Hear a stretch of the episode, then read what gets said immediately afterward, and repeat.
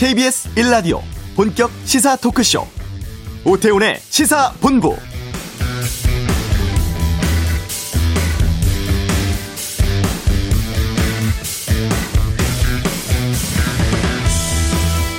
네, 최근 어, 상당 기간 정치권의 주요 이슈였죠. 추미애 장관과 윤석열 검찰총장 간의 여러 문제들. 이번 주면 일정 정도의 결론 나올 것 같습니다. 어제 있었던 행정법원의 집행정지 관련 결정은 하루 지난 지금까지 나오지 않고 있고 오늘 오전에 추 장관의 윤석열 총장 징계 청구와 직무 배제가 타당했는지를 따지는 법무부 감찰위원회가 있었죠. 규정에 따르면 토의 결과를 법무부 장관에게 제시하고 필요한 조치 권고할 수 있도록 되어 있습니다. 위원 누가 참석을 했는지 몇 명이나 왔는지는 공개되지 않았고 결과도 아직 알려지진 않고 있습니다. 그리고 내일입니다. 윤석열 총장에 대한 징계위원회가 있습니다. 추미애 장관과 윤석열 총장 모두에게 중요한 이번 주입니다. 어떤 결과 나오든 정치권 파장은 상당할 듯 싶은데요. 오태훈의 시사본부 잠시 후 이슈에서 민주당 송영길 의원 통해서 최근의 정치 이슈에 대한 다양한 의견 듣도록 하겠습니다. 고 조비오 시부 명예훼손 혐의로 기소된 전두환 씨에 대해서 법원이 징역 8개월에 집행유예 2년 선고했습니다. 양변의 이열지를 짚어보고요. 2부 정치화투, 윤석열 총장 징계 관련 상황, 또 3차 재난지원금 문제 등 주요 정치 이슈에 대한 각 당의 입장 듣겠습니다. 국가기후 환경회의에서 제안한 경유세 인상 문제, 권영주의 차차차에서 다루겠습니다. KBS 라디오 오태훈의 시사본부 지금 시작합니다. 네, 정기국회가 다음 주 수요일에 마무리가 됩니다. 내년도 예산안 처리도 있고 또 공수처법 개정 등의 주요 법안 처리 앞두고 있는데 이 일정이 또 윤석열 총장 징계와 맞물리면서 어, 정치권 요동치고 있습니다. 여러 가지 좀 여쭤보도록 하겠습니다. 어, 국회 외교통일위원장 맡고 계십니다. 더불어민주당 송영길 의원 연결해서 좀 말씀 나눠보죠. 안녕하십니까? 네, 안녕하십니까? 예, 어. 먼저 윤석열 검찰총장 어, 여러 가지 지금 징계 앞두고 있는 상황이고 이게 법원과도 또 지금 연계가 지금 돼 있는 상황입니다. 이 일련의 사태 어떻게 보고 계세요? 이건 법사위원장한테 물어봐야 될 건 아닌가 싶은데. 예, 예.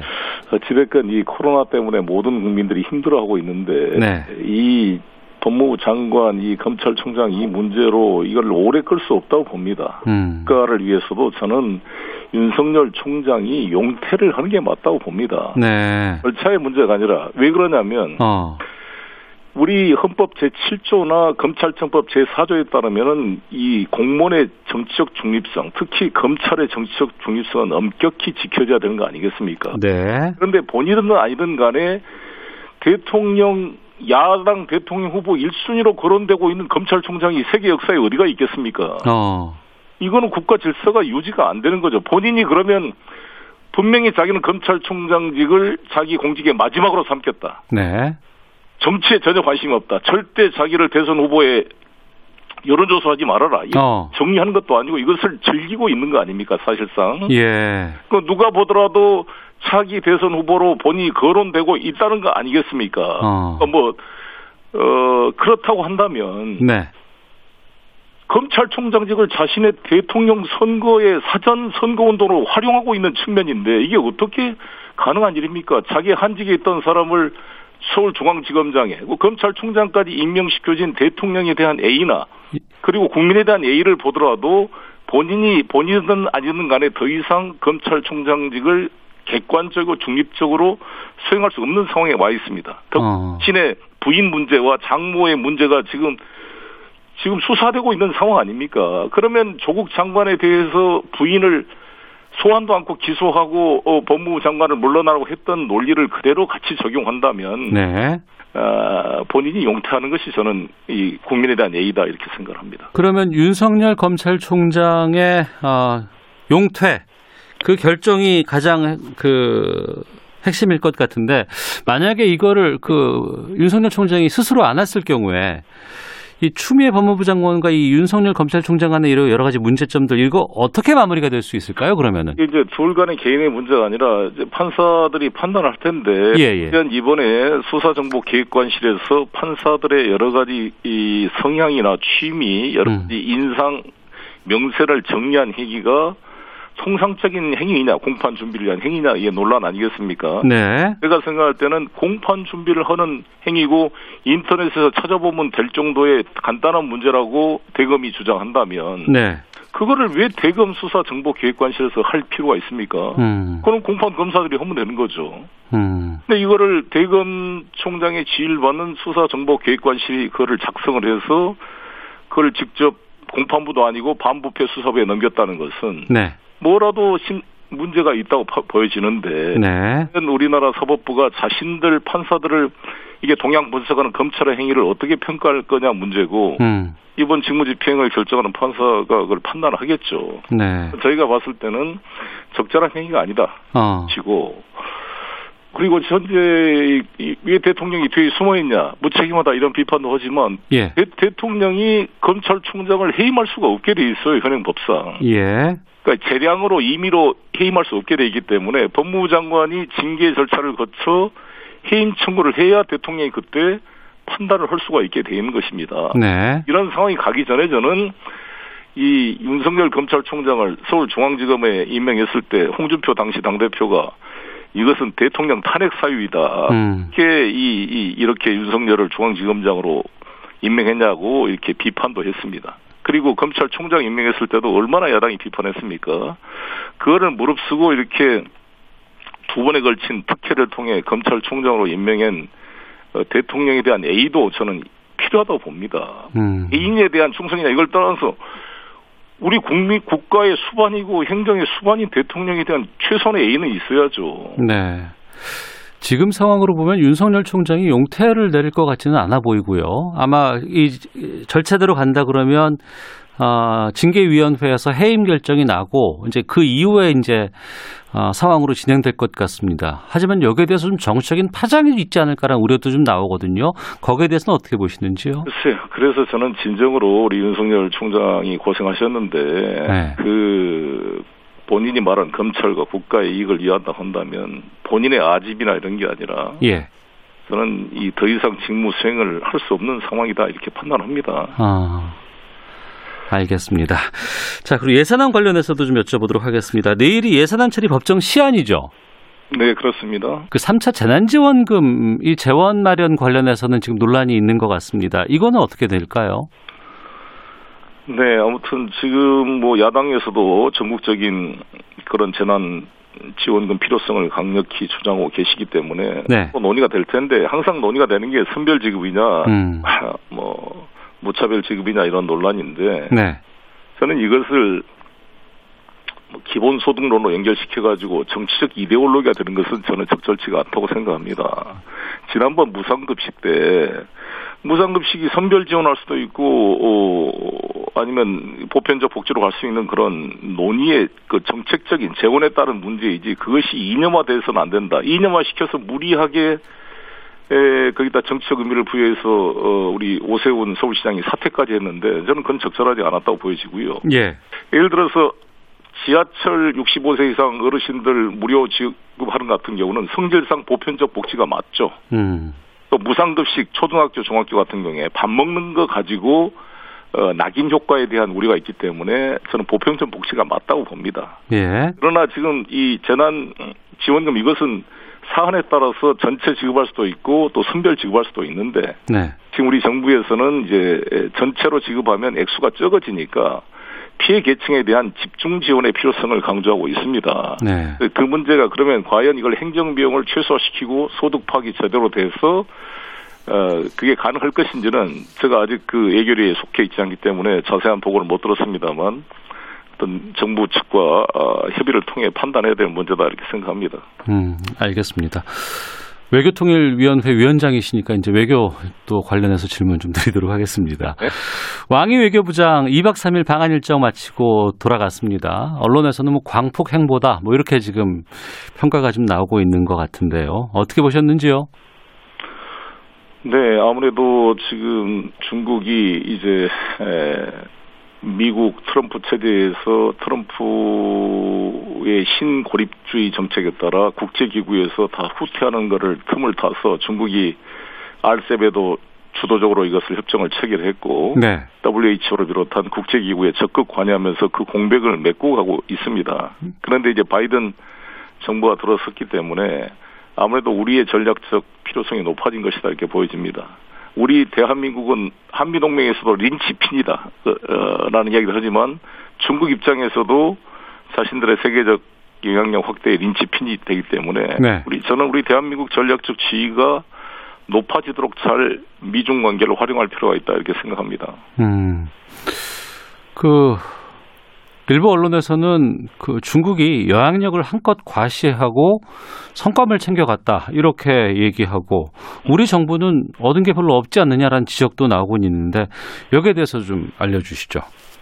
외교라는 것이 뭐 한 번 만난다고 된 게 아니라 자주 만날수록 좋은 것이고 예. 왕이 부장이 대통령, 장관, 뭐 국회의장, 많은 국회의원들을 만난 거에 대해서 영향력을 과시했다 이렇게 보지만 다르게 보면 우리가 왕이 외교부장을 불러다가 여러 가지 또 우리 이야기를 전달하는 기회가 된 거니까 어. 미국의 외무부 장관도 이렇게 와서 광포 경보를 했으면 좋겠다 예. 생각합니다. 음. 어떤 것들을 좀 전했을까요? 우리 정부에서는? 일단은 저희들 입장에서는 이제 시진핑 주석의 방한 문제와 함께 예. 아직 코로나, 코로나에 대한 공동 대응 그리고 한중 FTA를 보다 심화시키는 문제, 어. 협력 문제 이런 게 상의됐다고 생각합니다. 예. 올해 안으로 시진핑 주석의 방안이 가능할까요? 어떻게 전망하십니까? 코로나 상황에 달려 있다고 봅니다. 어. 예, 그래서 그 아무래도 코로나가 지금 우리가 좀 꺾여지고 통제된다면 가능할 수 있지 않을까 생각이 들고요. 예. 이번에 이제 왕이 부장에 와서 가장 큰뭐 성과라고 한다면 우리가 지금 가장 바라는 것이 바이든 행정부에서 북미 간에 다시 협상이 재개되는 거 아니겠습니까? 예. 그리고 내년 초에 김정은 위원장의 신년사와 노동당 8차 대회 그리고 1월 20일 날 바이든 대통령의 취임사 음. 이때까지 추가적인 두개 도발이 없도록 네. 잘 유지되는 문제와 함께 그 신년사와 취임사에서 서로 긍정적인 메시지가 교환됨으로써 북미 간의 어떤 교섭 테이블이 다시 만들어지는 것이 가장 큰 목표인데 이에 대한 왕이 외교부장과 우리 대한민국의 같은 공감대를 만들었다는 것이 저는 큰 성과다 이렇게 생각이 듭니다. 네.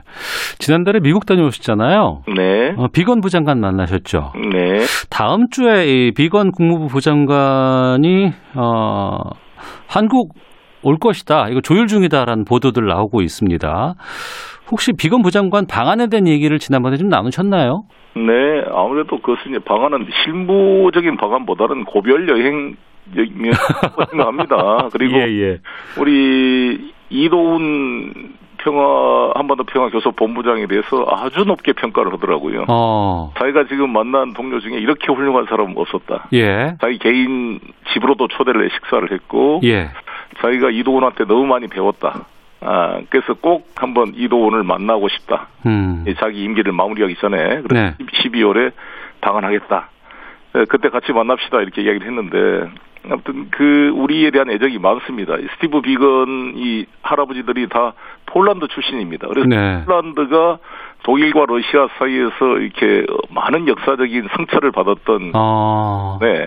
우리 한반도의 아픔을 자기 것으로 이렇게 잘 이해하는 공감 능력이 있습니다. 네. 우리 한국에 대한 애정이 있고 그래서 자신은 이제 북미 협상을 주도하고 김정은도 만나보면서 여러 가지 좌절도 했고 한계도 느꼈지만 음. 그들도 사람이다. 북한도 휴먼 빙이다 이렇게 표현하더라고요. 예. 어? 충분히 자기는 이 북핵 문제를 해결할 수 있다는 강한 확신을 가지고 있다. 음. 말해줘서 정말 너무 고마웠습니다. 그래서 네.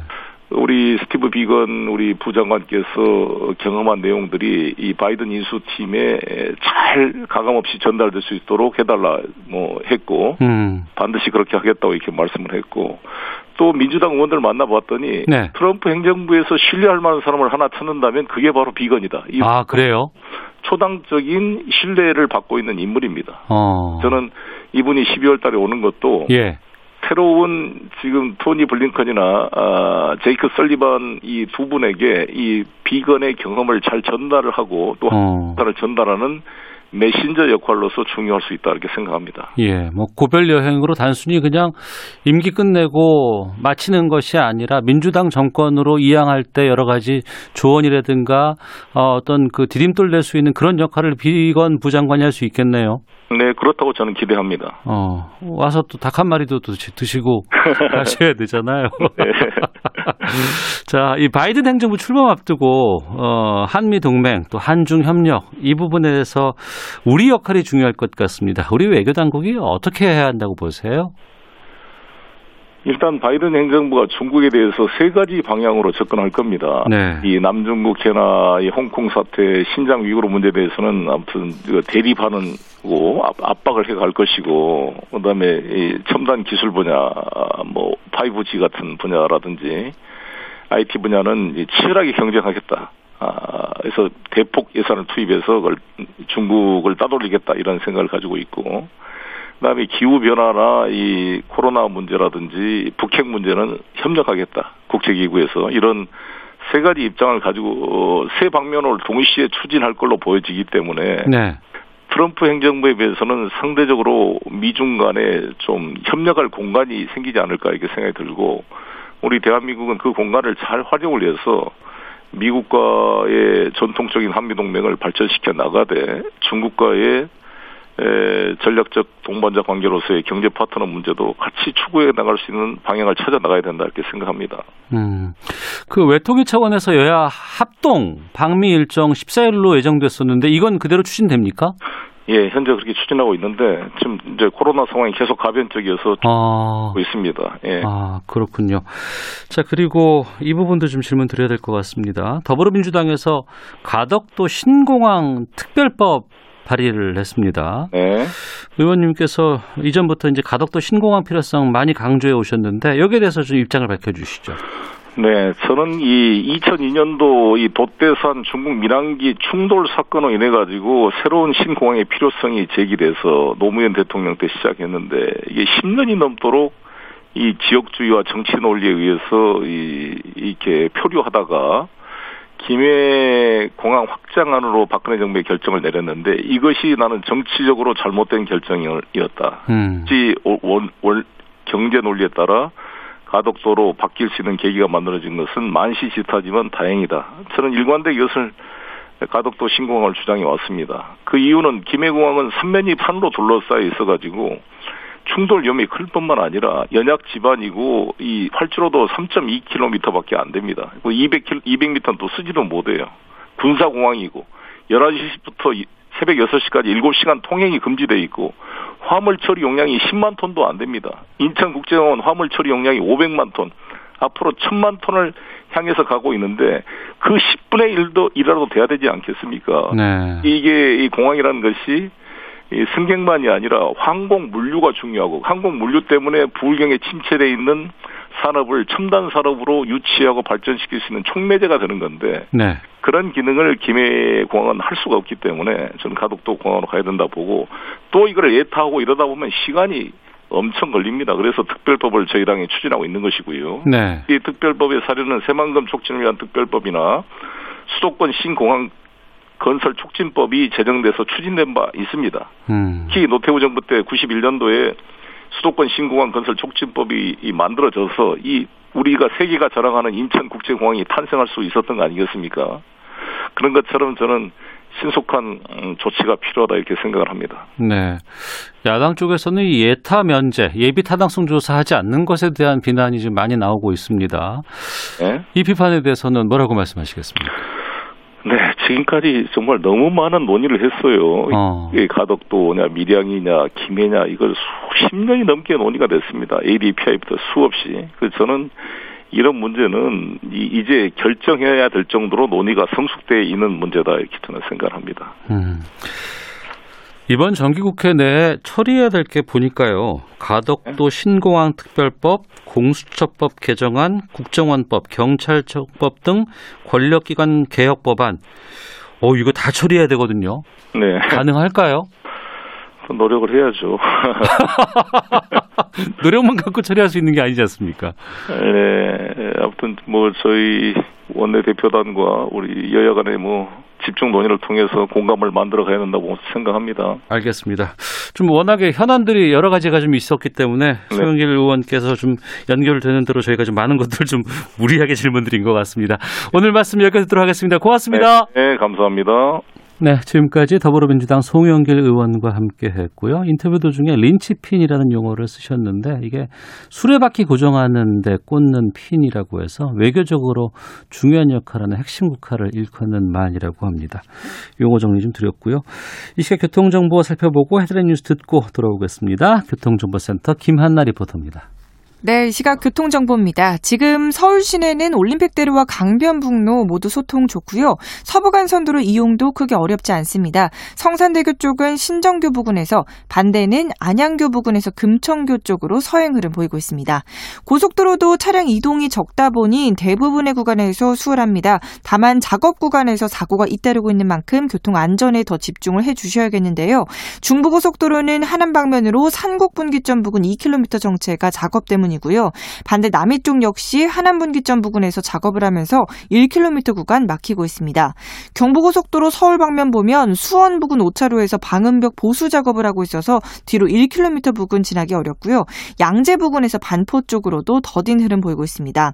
또 중부고속도로 춘천 방면 다부 터널 부근에서 진행됐던 차선 작업은 끝났습니다만 아직도 여파는 계속되고 있어서 칠곡 부근에서 다부 터널 쪽으로 5km 구간이 막히고 있습니다. KBS 교통정보센터였습니다. 헤드라인 뉴스입니다. 코로나19 충격으로 올해 1분기와 2분기에 잇따라 뒷걸음질 쳤던 한국 경제가 3분기에는 전분기 대비 2% 넘게 반등했습니다. 이는 10월 발표된 속보치보다 0.2%포인트 오른 수치입니다. 추미애 법무부 장관이 내린 직무정지 처분에 대해 윤석열 검찰총장이 신청한 집행정지 사건의 결론이 이르면 오늘 나올 전망입니다. 국회 법제사법위원장인 민주당 윤호중 의원이 윤석열 검찰총장의 직무배제 조치와 관련해 검찰이 그동안 해온 수사는 정말 도를 넘는 수사였다고 비판했습니다. 정세균 국무총리가 문재인 대통령에게 윤석열 검찰총장의 자진 사퇴가 불가피한 상황이라고 말했다는 언론 보도에 대해 국민의힘 주호영 원내대표가 해괴한 발상이라고 비판했습니다. 2022년부터 비트코인 등 가상화폐로 연 250만 원을 초과한 소득을 올리면 20%의 세금을 내야 합니다. 액상형 전자담배는 세율 인상 계획이 철회됐습니다. 지금까지 라디오 정보센터 조진주였습니다.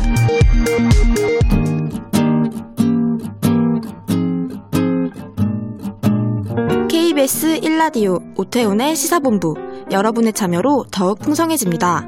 방송에 참여하고 싶으신 분은 문자 9730번으로 의견 보내주세요. 짧은 문자는 50원, 긴 문자는 100원의 정보 이용료가 붙습니다. 애플리케이션 콩과 마이케이는 무료고요. 시사본부는 팟캐스트와 콩, KBS 홈페이지를 통해 언제나 다시 들으실 수 있습니다. 많은 참여 부탁드려요. 네, 사회를 뜨겁게 달군 이슈를 다뤄보는 시간입니다. 양변의 이열지열, 양지열 변호사와 함께합니다. 어서 오세요. 네, 안녕하세요.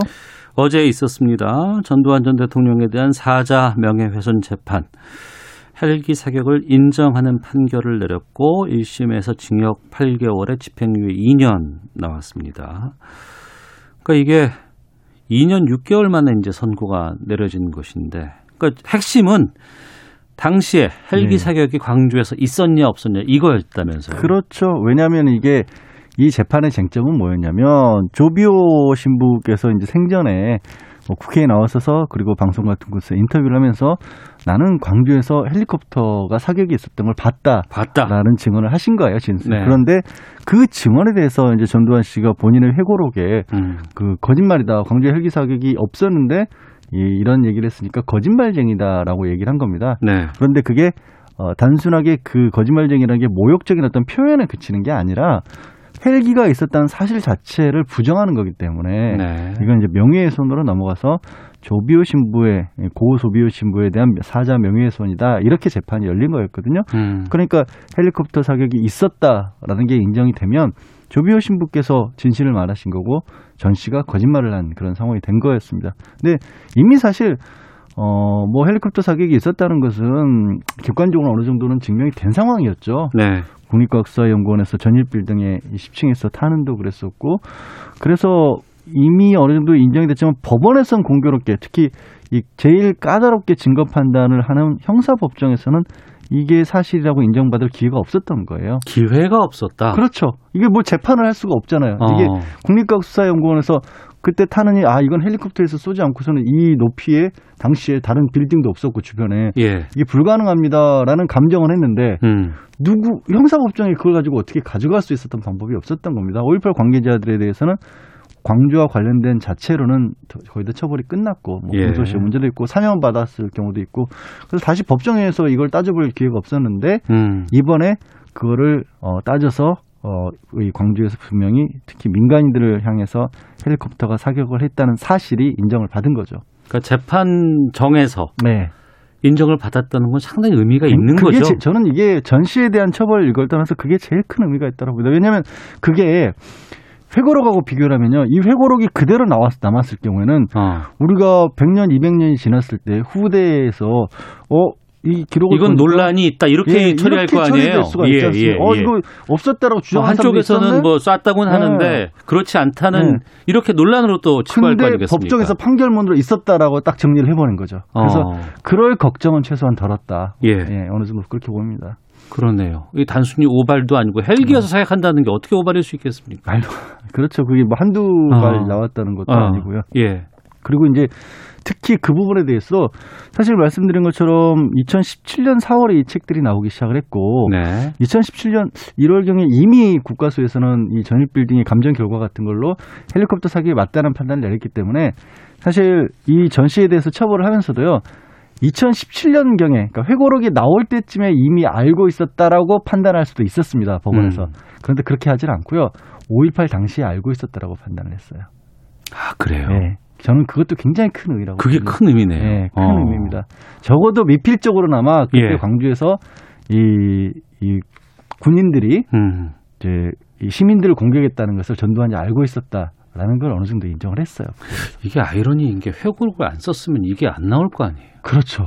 그러니까 진짜 어찌 보면 저는 이 회고록 쓴거 진짜 잘한 일이라고 봐요. 이런 어. 결과를 놓고 봤었을 때. 예, 예, 예. 그냥 무던히 넘어갔었다. 예. 그리고 만약에 뭐, 이, 저, 마- 뭐, 저, 나중에 전 씨가 사망한 이후에 다른 사람이 어. 전 씨와의 대담 이런 형태로 책을 내놨다 그러면 예. 반박이 불가능해지는 거거든요. 그렇죠. 사망한 들은 얘기라고 하니까. 네, 사망한 아. 사람과 인터뷰 이런 식으로 나오게 되면 예. 그래서 생전에 이거를 써낸 게 저는 굉장히 역사에 기여한 바가 아이런 이야기도 기여한 바가 됐다고 봅니다. 음, 그렇군요.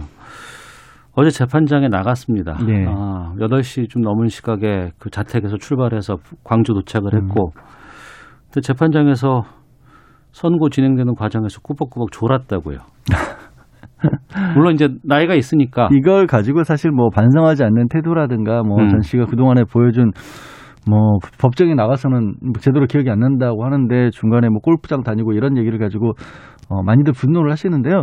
저는 솔직히 그런 부분은 기대 안 해요. 기대- 왜냐하면 어. 한 10여 년 전에 우연히 그러니까 사적인 그전 씨가 있는 사적인 자리 음. 뭐 행사장 이런 데를 저는 한 세 번 정도 이제 가까이서 본 적이 있었거든요. 중간에 기자 생활을 하면서도 그랬었고 네. 한 10여 년 전에 마지막까지 봤었을 때도 주변 사람들과의 장, 어, 모여있는 자리에서 전 씨는 그냥 전제 군주예요. 전제 군주다. 예, 앞들어서 앞에서 앞에서 큰 절을 하는 공공연하게 어. 그런 사람들이 있어요. 예. 사실 주변에는 그렇게 떠받드는 사람도 있는데 언론에서 그리고 진짜 정말 대다수의 국민들이 분노하지만 안 닿는 겁니다 전 씨에게까지는 아. 그냥 말년에 아유 뭐 이런 거 가지고 나를 귀찮게 여기 왔다 갔다 하거나 나뭐 이런 정도로 어. 생각할 거고 예. 그 부분은 어느 정도 그냥 저는 솔직히 포기했어요. 음. 그래서 언론에서는 반성하지 않는다. 반성 안 하고 있지만 네. 그 사람 입장에서는 반성할 만한 환경이 안 주어져 있어요. 음. 반성할 이유가 없는 거예요. 본인이 네. 살아온 삶에 있어서는 개인적으로는. 1심 재판부는 징역 8개월에 집행유예 2년 선고했습니다. 네. 사자 명예훼손 혐의가 그렇게 중대한 그 형량은 안 아니죠. 나온다고 들었습니다. 예. 그럼에도 불구하고 좀 이 집행유예 판결이 아쉽다라는 측도 있던데. 그러니까 뭐 재판부도 그런 부분을 아마 인식을 한 것 같아요. 판결을 하면서 네. 이런 얘기들이 판결을 요지에 나옵니다. 이게 5.18과 관련해서 다시 한번 처벌을 할 수 있는 재판은 아니다. 그걸 다룬 재판은 아니다. 음. 그리고 어, 광주의 피해자분들을 이 그런 어떤 억울함 같은 것들을 다루는 재판도 아니고 네. 또 실제 이 어떻게 보면은 이제 이걸로 인해서 헬리콥터가 거짓 헬리콥터 사격이 없었다는 식으로 전 씨가 거짓말하면서 다른 상처를 입은 분들도 또 많아 있었을 것이다. 음. 그런데 법정에 주어진 것은 재판부의 판사 앞에 주어진 것은 조비오 신부 돌아가신 분의 명예를 훼손했다는 그 혐의 하나에 대해서만 처벌을 해야 되는 거 아니냐. 네, 네. 그런 얘기를 사실 판결할 때 어찌 보면 법적으로 따져서 굳이 얘기할 필요 없는 얘기를 하거든요. 음. 그러니까 재판부도 그 부분을 충분히 인식하고 있었지만 쉽게 말씀드려서 나로서는 어쩔 수 없다라는 네. 겁니다. 저는 이 부분 뭐 비난해서는 안 된다고 보고요. 어. 오히려 음 이렇게밖에는 단죄를 할 수밖에 없게 만들어진 우리 법제도 구조. 예, 예, 예. 그걸 고쳐야죠. 그러니까 재판정에서 판사나 검사가 할 수 있는 거는 한계가 그 검찰이나 법원이 굉장히 힘이 센 기관은 맞는데 또 아이러니하게도 어떤 딱 정해진 틀을 벗어나는 걸 못해요. 음. 그 참여력을 발휘할 수 있는 공간은 안 주어져 있거든요. 예. 그래서 이 정말 말도 안 되는 어떻게 보면 주장을 했지만 결국 할 수 있었던 건 한 사람의 사죄, 개인의 사자의 명예훼손밖에 안 되기 때문에 음. 그 안에서 고민을 했던 거거든요. 그 여지를 좀 열어줬어야죠. 하다못해 뭐 민사상 손해배상이라든가 벌금 같은 거든가 이런 특수한 상황에 맞춰서 일반인들이 그냥 평범한 상황에서 누군가의 명예를 훼손한 것과 이 전두환이라고 하는 희대의 정말 이 역사의 범죄자가 그 자신의 범죄를 부인해가면서 다른 사람의 명예를 훼손한 게 같을 수는 없잖아요. 근데 그게 그 운신할 수 있는 폭이 주어진 게 없는 거예요, 법원에. 1심 결과입니다. 네. 뭐 항소하겠죠. 다 양쪽 다. 뭐 어떤 뭐 주변의 여론이나 이런 걸 고려해서라도 항소를 하겠지만 예. 뭐 크게 달라질 가능성은 저는 사실 별로 없다고 봅니다. 이걸로도 음. 저는 어느 정도 의의는 분명히 가뒀, 거뒀다. 네. 아쉬운 아쉬운 부분은 분명히 있지만 어. 의의는 거뒀다. 그리고 이제 광주 진상규명위원회 이제 5월부터 어 시작을 했지 않습니까? 네. 이 이번 전시에 대한 재판에서도 헬리콥터 사격이 인정이 됐단 말이에요. 그러면 더 나아가서 이제 발포자라든가 또 추가적인 그때 희생자들 찾는 부분들은 그 조사위원회에서도 더 추가적으로 해야겠죠. 그러니까 바로 그 부분인 것 같아요. 이번 재판에서 형량이 아쉽다라고 얘기할 것이 아니고 음. 그렇죠. 지난 40년 동안 뭐가 있었고 뭘 음. 어떻게 했고 누가 반성을 했고 정권도 여러 번 바뀌었지만 아직도 이걸 재판에서 처음 밝힌 게 이번이 아니겠습니까? 그러니까 아. 그거 그게 너무 아쉽. 그게 참 허탈할 정도로 그런 거죠. 이제 와서 재판부에 뭐 재판부에 잘했다 못했다를 떠나서 그럴 게 네, 네. 아니라 남은 기간 할 수 있는 거 희생자들도 다 못 밝혔다는 거 아니에요 아직도 음. 실종자들도 못 찾았고 예, 예. 그런 부분들을 발- 찾아내야죠. 어, 어, 정치권에서는 뭐 지난해도 계속해서 논란이 됐었습니다. 뭐 음. 이건 잘못된 얘기들이다. 뭐 뭐가 뭐 음. 어, 뭐 누구의 소행이었대더라. 뭐 이런 얘기까지도 돌고 있는 상황에서 지금 뭐 특별법 같은 것도 좀 만들고 있는 상황이고 앞서 말씀하셨던 5.18 진상규명조사위원회 활동 이것도 좀 변화가 좀 필요한 시점이 아닌가 싶거든요. 이제 5월에 시작을 했고 이제 법적으로도 인정을 받았잖아요. 예, 그러니까 예. 지금 이 5.18 진상규명조사위원회 어, 그 여섯 가지 과제가 있는데 그 중에 이제 하나가 발포 자체가 제일 중요한 게 그 부분인 거고 음. 그 다음에 제가 봤을 때는 아직도 못 찾고 있는 실종자, 희생자 밝히는 거고요. 정말 엉뚱하기도 여기에도 역시 북한군 개입설을 검증하는 게 들어가 있어요. 다른 취지가 아니라 아직도 그걸 이게 주장하는 사람들이 있으니까 네. 아니라는 거라도 좀 명확하게 하기 위해서 그걸 음. 정해놓은 거거든요. 네. 그런 부분들 정하고 또 반복되지 않도록 그런 음. 엉뚱한 주장이 반복되지 않도록 여기서 명확하게 역사의 사실로 규명한 다음에는 그런 부분에 대해서 뭐 모욕적인 발언을 한다거나 왜곡시키는 것에 대해서는 저는 형사처벌이 불가피하다면 안 네. 된다면 음. 뭐 손해배상 액수를 확 늘린다든가 현실적으로 뭔가 막을 수 있는 방법들을 만들어- 만들어 놔야죠. 그러니까 어딘가에는 나라에서 만들어 놓은 자료가 있을 거예요. 그럼요. 국정원이건 네, 네. 국방부건 간에. 근데 그걸 아직도 우리가 찾지 못하고 밝히지 못한다는 거는 좀 우리가 잘못하고 있는 거 아닌가요?